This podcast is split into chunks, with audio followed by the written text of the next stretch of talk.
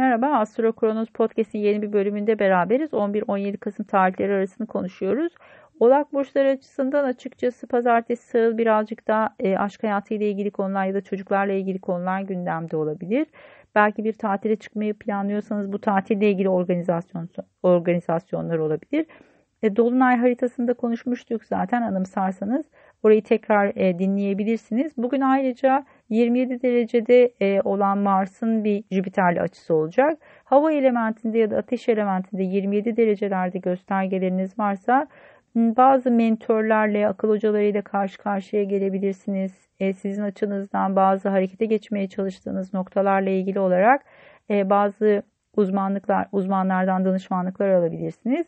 Aynı zamanda yurt dışı ile ilgili konularda harekete geçmeyi planladığınız dinamikler varsa bunlar için de harekete geçebilirsiniz. Dediğim gibi Merkür Retrosu olduğunu unutmayın.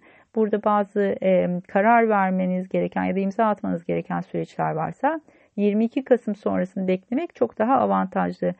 Hmm, çarşamba, perşembe günleri biraz sağlığa dikkat, özellikle omuzlar, kollar buraya biraz dikkat etmek gerekiyor.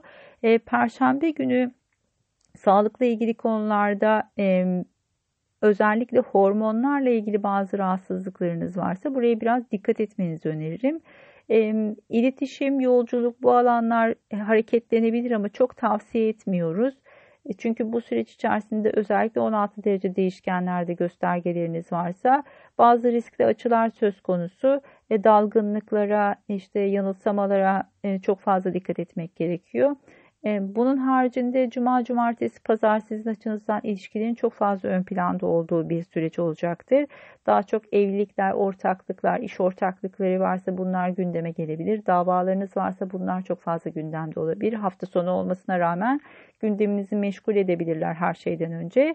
Umarım keyifli geçer. E, her şeyden önce Dolunay sizin açınızdan destekleyici bir süreçteydi.